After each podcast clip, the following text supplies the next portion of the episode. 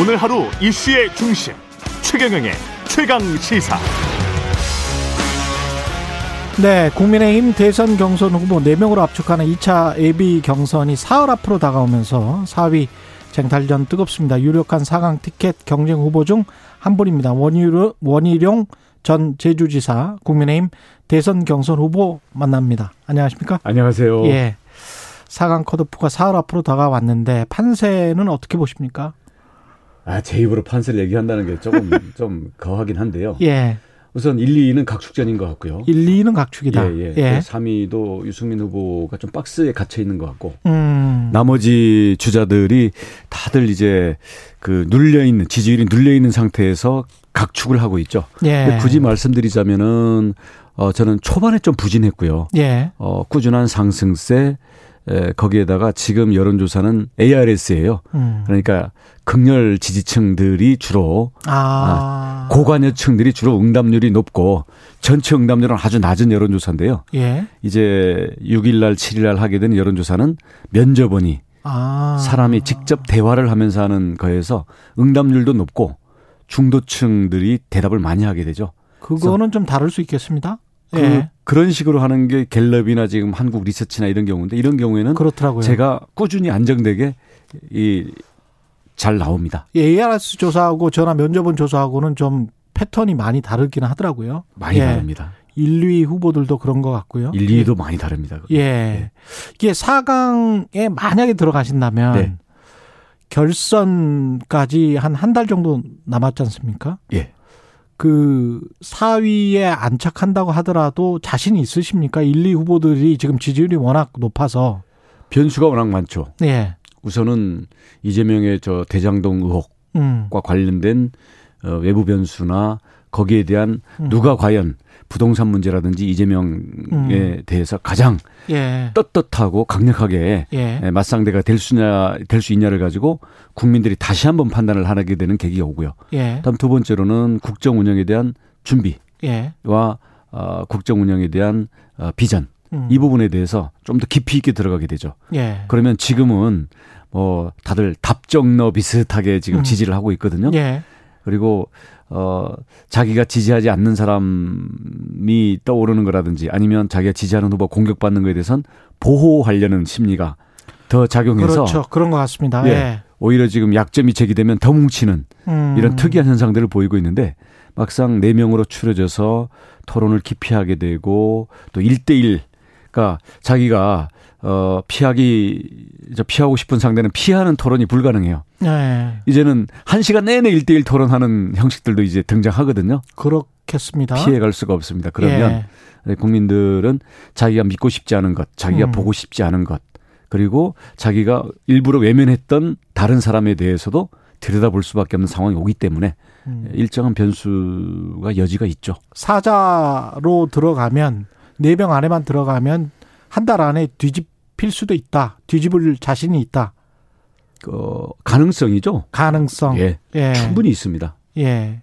지금 저 대장동 부동산 말씀을 하셨는데 부동산과 관련해서는 홍준표나 윤석열 후보, 유승민 후보에 비해서 내가 가지고 있는 보관이 훨씬 낫다. 어떤 점이 낫다라고 생각을 하세요? 우선 제가 제주도지사를 해봤고, 음. 그러니까 제 눈에는 환히 다 보입니다. 이 상황이 예, 그리고 어디가 어디가 맥점이고 어디가 예. 급소인지, 예. 그리고 전체 그림이 뭐고 어떻게 거짓말하고 있는지, 예. 그렇죠. 그리고 저 거짓말이 앞으로 어떻게 또 바뀌어 나갈지가 음. 환히 보이고 지금 보니까 그 틀 안에서 이재명 지사가 다 움직이네요. 대장동 의혹은 그러면 지금 생각하시는 틀은 뭔지 좀 살짝 귀뜸을 해 주십시오. 음, 도시, 성남 도시개발공사가 8천억이라는 수익을 화천대유라는 음. 특정인들에게 몰아주고 그게 김만배라는 사설 로펌에 의해 가지고 이재명의 재- 무죄 재판을 어, 사들이는데 쓰여진 그런 거죠. 사설 로펌. 네. 아, 고문들이 많이 들어갔으니까 거의 사설 로펌이다. 박영수, 권순일, 곽상도, 그다음 거기 뭐 강찬우 등등등등 해가지고 음. 우리 술집 갈 일이 많으면 아예 술집 차리는 경우가 있잖아요. 정과 사범에 하도 재판 많이 받고 어, 예. 검, 찰뭐 대법원 갈 일이 하도 많으니까 음. 그리고 거기에다가 이 저 이재명 시장은 2000 시장 되기 전부터 예. 늘 재판을 달고 산 사람이에요. 예. 그럼 거기에 측근들 그러니까 지금 뭐 유동균이 그 위에 정진상 어 그 부실장 음. 어 그다음 이제 김만배 에, 같은 경우가 음. 결국은 돈을 조달해서 그 돈을 변호사 비용과 어, 무죄 재판을 사들이는데 썼다라는 의혹 음. 제 눈에는 그 냄새가 너무 많이 납니다. 지금 말씀하시는 건 권순일, 김만배, 이재명의 그 사건을 말씀하시는 거죠. 그 의혹을 말씀하시는 거죠. 일단 그 재판거래 의혹이고 의혹? 그 외에도 검찰에 갔을 때 예. 그다음 이제 곽상도 의원 같은 경우는 네. 2013년 박근혜 대통령의 초대 민정수석이잖아요. 예. 그때 성남 도시개발공사가 만들어지고 이 대장동 음. 이게 이거 이거 관련된 모든 일들이 처리됐고 그렇죠. 그때 이재명 시장의 형인 이재선 음. 씨가 유동규 대장동 이것을 경고하고 다니고 성남시청 공무원들에게 질타하고 다니고 이러다가 음. 정신병원 강제 입원되고 돌아가신 거 아니에요. 음. 이 부분에 이미 2010년부터 또 예. 2013년 전후 그다음 어. 대장동이 거의 마무리되는 2016, 17 요때까지 검찰, 법원 연결될 일이 너무 많았던 거죠. 그럼 김만배와 이재명은 매우 가까운 사이였다. 그러니까 권순일 대법관한테 청탁을 부탁할 정도로 대신 김만배 사설 로펌의 유일한 클라이언트. 둘은 한 번밖에 인터뷰 한 적이 없다라고 지금 공식적으로는 말하고 있습니다. 그건 법조 기사도 잘 안 쓰던 사람이 예. 특집으로 그렇게 썼을 뿐만 아니라 음. 과연 자 김만배의 지금 화천대유에 등장하는 많은 사람들이 예를 음. 들어서 예. 거기에 고지한 변호사 성남의 뜰 대표인데요. 예. 여기는 이재명 지사와 변호사 같이 예. 하던 2010년 이전부터 어. 성남에서 뭐 거기 음 민주노총, 금속노련 음. 어 뭐 거기 그 다 얽혀 있던 사람들이거든요. 아. 그런데 그걸 가지고 겉으로 한 번 만났다고요? 그리고 이 김만배 그 대표가 음. 어, 부국장이 음. 권순일 대법관 만나러 여덟 번 여덟 번 갔다. 대법원에 들어간 게 국감 자료로 나왔는데 예. 이발하러 갔다 그러죠? 예. 왜? 왜? 왜 권순일 대법관을 김만배 예, 화천대유 대표가 그리고 화천대유와 관련된 모든 인허 갖고는 이재명 지사가 갖고 있는데 그 그렇게 이제 시점으로 놓고 따지면 2015년에 그 1년에 이루어졌던 어떤 최태원 회장에 관한 사면 SK 그룹이 지금 이게 재벌이 또 들어가 있잖아요. 여기에. 그다음에 화천대유 고문에 박영수 특검이 들어가 있고 그때 수사팀장은 윤석열이었고 김만배 씨 누나가 또 윤석열 부친의 저택을 샀고요. 그러면 이제 저는 그걸 아직까지는 둘 다 음모론으로 보고 있거든요. 그러니까 시점은 꽤 맞추면 그렇게 될 수는 있지만 아직까지는 징검다리가 너무 넓어서 돈 끌어들이는 거는 우리가 거기에 현혹되면 안 됩니다. SK 예. 돈이 들어왔던 SK 증권은 거는 음. 특정 저 투자 신탁으로 개인 돈들을 이거는 포장한 거고요. 아니 최기현 씨가 돈을 빌려줬기 때문에 아니, 그러니까 거기 예. SK 쪽에서 돈이 왔죠. 예. 그다음 뭐 우리 차병원에서도 뭐 투자가 가고 했는데 그렇죠. 돈이 오는 거는 자기가 아는 인맥을 통해서 돈을 모으는 거고요. 돈을 모으는 거에는 초점을 두면 안 됩니다. 아, 도시 성남 도시개발공사에서 화천대유로 수익을 몰아주고 나중에 또 수의 계약으로 그 다섯 지구의 아파트 분양권을 주는 거. 그리고 이거는 유동규가 다 하는 거거든요. 그러면 그렇게 해서 이재명 어 당시 성남시장은 뭔가 커미션이나 뒷돈을 받았다라고까지 예. 자, 생각하시는 돈을 끌어들인 것에는 1차 배분은 SK라든가 차병원 이런 쪽으로 갔겠죠. 예. 그다음 또 하나는 여기에 떴다방 선수들 음. 남욱 변호사라든가 정용학 회계사라든가 음. 이쪽은 자기네가 이거를 주도를 했으니까 또 나눠 먹었겠죠. 예. 그러고도 돈이 많이 남아요. 그러니까 이거를 박영수 뭐 딸, 뭐 어. 곽상도 아들, 그다음 권순일 고문료나 또 또 뒤에 지금 50억 클럽 쭉 다 나눠주고도 최소한 수백억 이상의 돈이 남아요. 그렇게나 결과론적으로는 그런데 네. 근데 이게 2018년 감사보고서까지를 보면은 그때까지 적자다가 2019년부터 2천억씩 막 흑자가 난단 말이죠.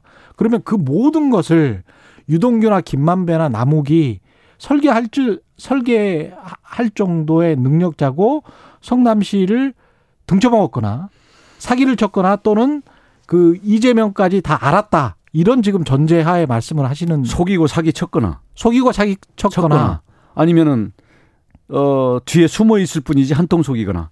근데 아. 이재명 시장은 예.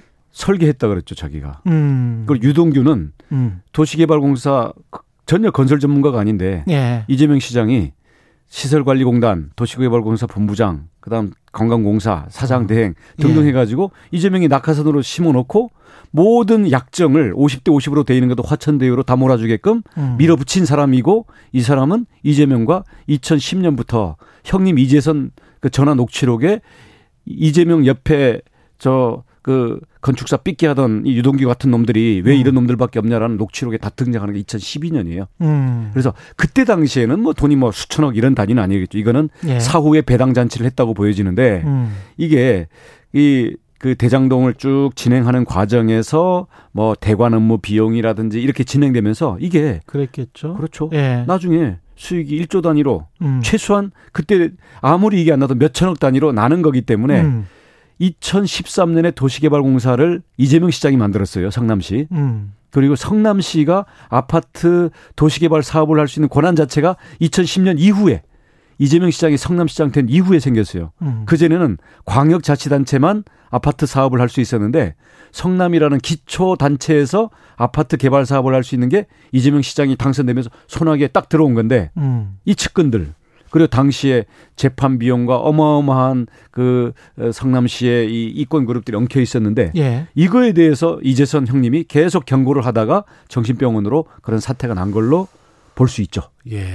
아, 저 저보다 조금 더 크게 이렇게 아, 저는 큰 근데- 그림을 얘기하는 겁니다. 예. 근데 이제 아직까지는 저는 이제 기자로서는 점선들이 너무 많아서 아, 이걸 조각을 확정적으로 자추고- 말하기는 좀 힘들지 않나 싶은데요. 예, 그렇습니다. 예. 그래서 제가 얘기하는 거는 지금 음. 나와 있는 단편적인 정보들을 저의 도지사로서의 경험과 예. 그리고 제가 생각하는 이게 왜 모든 인허가권이 이재명에 있는데 그 측근들이 측근들로 가면 갈수록 차단돼 있지만 결국 모든 게 거기에서 사인이 나오고 있는 있을 수밖에 없는 이재명 시장이 스스로 얘기했어요. 보도블록 100만 원 예산도 자기 사인 없이는 성남시에서는 진행될 수 없다고. 음. 그리고 성남시에 납품했던 뭐 복사기 용지 납품하는 예. 모든 것들도 이- 이재명 지사와 정진상 당시 정책관 변호사 사무장 했던 예. 정진상의 손을 거치지 않고는 이루어지는 게 없다라는 게 성남시 의원들과 성남시의 관 성남시청 주변 사람들의 일치된 증언이에요. 음. 그런데 8천억짜리 수익은 이재명 지사가 몰랐거나 속았다고요? 이거는 매우 건 특이한 주장인 거고요. 음. 그다음 이 돈들이 쓰여져 가지고 화천대유에 거려져 있는 사람이 예. 여기 떴다방 전문가들 음. 부동산 개발 드림팀들 남욱 정영학 이런 사람들도 있고 아, 이 사람들이 끌어들인 거는 뭐 SK니 차병원인 이런 쩐주들은 있지만 예. 막상 이 돈들이 쓰여지고 분배 잔치가 간 것은 박영수, 권순일, 곽상도 뭐 등등등등 해가지고 예. 전부 이재명 사건과 관련이 있는 사람들이에요. 어. 그러면 이것은 모든 신호가 예. 한 지점을 가리키고 있는데 음. 관련이 없거나 속았다고요? 음. 저는 오히려 그걸 믿기가 음. 매우 어렵습니다. 그걸 믿기가 매우 어렵다. 네.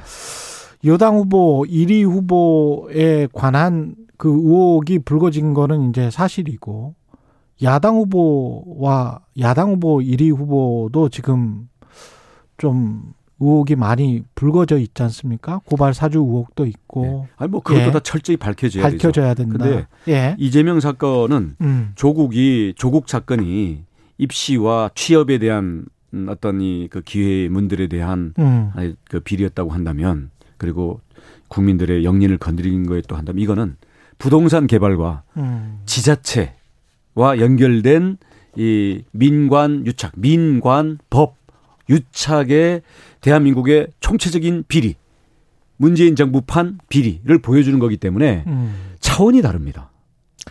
여기에 여당 이재명 성남시장 네. 한 명이 판을 짰다고 하기엔 지금 드러난 사실로는 곽상도 의원 아들의 50억, 어, 그 다음에 그거, 예. 박영수 특검 뭔지 모르겠지만 100억이 그 먼 인척의 회사, 그러나 확실히 알고 있는 것 같은 그 지인의 회사에 들어갔고, 박영수의 딸은 거기에 취직을 했고, 박사, 곽상도의 아들도 예. 취직을 했단 말이죠. 그 법조인들 굉장히 많고, 네. 대부분은 박근혜 정부 때 이른바 이제 출세를 한 분들이란 말입니다. 그렇죠. 예. 그렇게 놓고 본다면 이게 그 지금 말씀하신 대로 그 이재명 몸통 게이트인지 떴다방 이 전문 남욱 정영학 이 사람들은 예. 옛날 그 LH랑 그 대장동 사업을 하려다가 음. 이재명 지, 어, 시장이 되면서 공공개발 하겠다라고 핑계를 대고 성남 도계공을 만들어 놓고는 그 예. 극군들을 고스란히 데려다가 거기다가 수익을 다 몰아준 구조고요. 아. 그러니까 원래 이재명 사람들은 아닙니다. 김만배를 이- 비롯한 이 사설 로펌도 음. 처음부터 이재명이었다기보다는 처음에는 이재명 지사와 변호사를 같이 하던 고지한 변호사 정도에서 법조 아름마름 이 인맥 확장이 진행되다가 김만배가 갖고 있는 그 가장 어떻게 보면 김현장보다도 더 막강한 이 소수 정예의 음. 이 밤의 로펌 예. 이 부분하고 이재명하고 2014년에는 이미 탁 결합이 된 거죠. 근데 그 2014년부터 결합이 돼서 2020년 대법 재판까지 김만배가 개입을 했다면 김만배는 완전히 이재명의 목줄과 권순일 대법관의 목줄을 쥐고 있는 건데 네. 김만배는 언제든지 그러면 터트릴 수 있는 거 아니에요? 저기는 만약에 입이 김만- 무겁고 예. 돈 먹어도 안전한 걸로 정평이 나 있다고 합니다. 근데 김만배와 건순이를 아. 예. 조사하는 것부터가 이거는 어 저 게이트의 예, 입구입니다. 그렇죠. 그러니까 유동규. 김만배를 예, 지금 김만배를- 정영학 유동구를 통해 가지고 돈 예. 만드는 쪽에 입구가 열렸다고 한다면 음. 돈 쓰여진 그 사설 로펌, 밤의 로펌에 대한 음. 이 게이트의 이 입구는 권순일 김만배입니다. 근데 왜 조사를 안 하죠? 조사하면 밝혀집니다. 알겠습니다. 예. 국민의힘 이야기도 좀 해봐야 될 것 같은데. 다음에 하시죠. 아. 예. 네. 다음에 할까요? 예. 그러시죠 뭐 그리고 그, 그 북한 문제와 관련해서는 또 대선 경선 예비 후보니까 네. 어떻게 보세요 종전 선언 이 추진하고 있는 것 같은데 청와대는 네. 예 남북 정상회담도 그렇고요 네. 예. 어떻게 생각하십니까 근데 이게 음 미국 그다음 한국, 북한 이 사이에 그 사실 종전 선언이라는 건 평화 협정의 제 1조가 종전 선언으로 원래는 되는 거 아닙니까? 음, 그리고 평화 협정이 되려면 북한이 핵을 포기하고 예. 북한이 거의 친미 국가로 가는 수준 정도가 보장이 됐을 때가 가장 보- 바람직한 거거든요. 이런 큰 그림과 전제 조건이 안 된 상태에서 이제 그리고 트럼프와 했던 김정은의 그 핵을 놓고 회담하는 게 일단 추- 다 실패한 상태에서 바이든 정부는 지금 북한에 대해서 어 지금 전략적인 인내를 할지 어 어떤 압박을 할지를 보고 있는데 음, 이게 문재인 대통령과 또 코너에 몰린 북한 이 서로 간에 이걸 이벤트로 만들려고 한다고 해서 이 큰 판이 에, 이끌어지지는 않는다고 보여집니다. 예. 예, 너무 동력도 약하고요. 예. 명분도 약하고 음, 북한 비핵화에 대한 그 이 기본적인 기초 보장이 안 된 상태에서는 음, 임기 말에 이거 뭐 뭐 하는 겁니까? 알겠습니다 정권 바뀌고서 예 비핵화의 로드맵을 제대로 어 깔고 그다음 음. 북한의 그 의지와 행동을 보이는 전제로 해서 음. 다시 그 남북 관계가 어, 진행이 돼야 된다고 생각합니다. 아무래도 당내 경선이 진행되고 있기 때문에 오늘 좀 세게 발언하시는 것 같아요. 아니 아니요. 제가 어제부터 앞으로 예. 음. 이재명이 대장동 게이트의 전체와 거기 의혹의 포인트들 예. 우리 앞으로 검찰 수사와 특검과 깨어 있는 국민들과의 시간 싸움이라고 봅니다. 이재명 윤석열- 지사가 청와대로 윤석열- 갈지 예. 구치소로 갈지 알겠습니다. 윤석열 후보의 왕자 논란에 관해서는 간단하게 코멘트를 좀 해주시기 바랍니다. 아이고 그런 걸 야기하는 것도 그렇고 그걸 가지고 논란하고 있는 것 자체가 한가롭기 짝이 없습니다. 한가롭기 짝이 없다. 네. 예. 근데 그 왕자와 민자는 좀 다르기 때문에 사실은 후보가 계속되는 실언이라고 하기는 좀, 음, 좀 이상한 가치관이나 철학을 가지고 있는 거 아닐까요? 있- 이따 올- 일단 저녁에 토론이 있으니까 네. 아마 본인이 대답을 하겠죠. 알겠습니다. 굉장히 좀 말을 아끼시네요. 또 그 부분에 관해서는. 예. 말씀 감사하고요. 원희룡 국민의힘 대선 경선 후보였습니다. 고맙습니다. 고맙습니다. 예.